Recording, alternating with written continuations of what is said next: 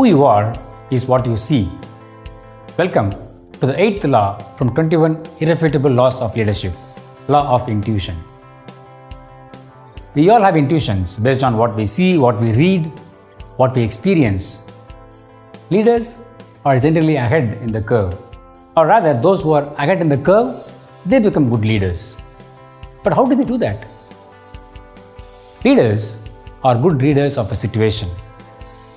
Like how a good mechanic can find out a problem in an engine by just hearing the noise of the engine, leaders use their experience and knowledge to read a situation much better.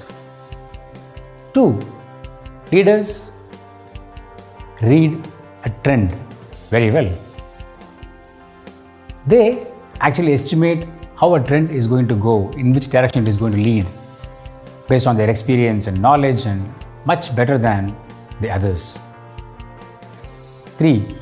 Leaders are good readers of resources. Leaders estimate what kind of resources they need and what time they need in order to accomplish a particular project or a work well in advance. 4.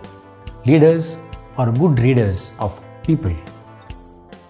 They read people very well. They, they estimate, they see the hopes, they see their fears, they understand their aspirations and emotions, and able to tap all of this effectively in order to get the best out of each of them.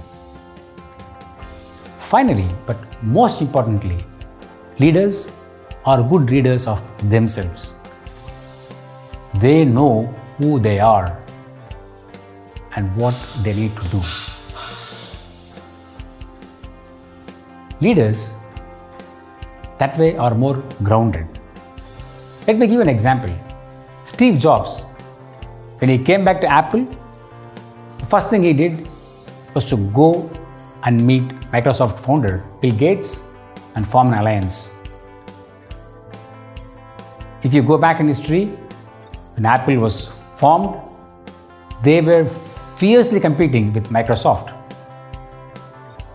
But when Steve Jobs came back to Apple, he realized it's important that they forge an alliance with Microsoft for the benefit of both the companies. Leaders are more grounded and they understand who they are and what is best for the team and the organization.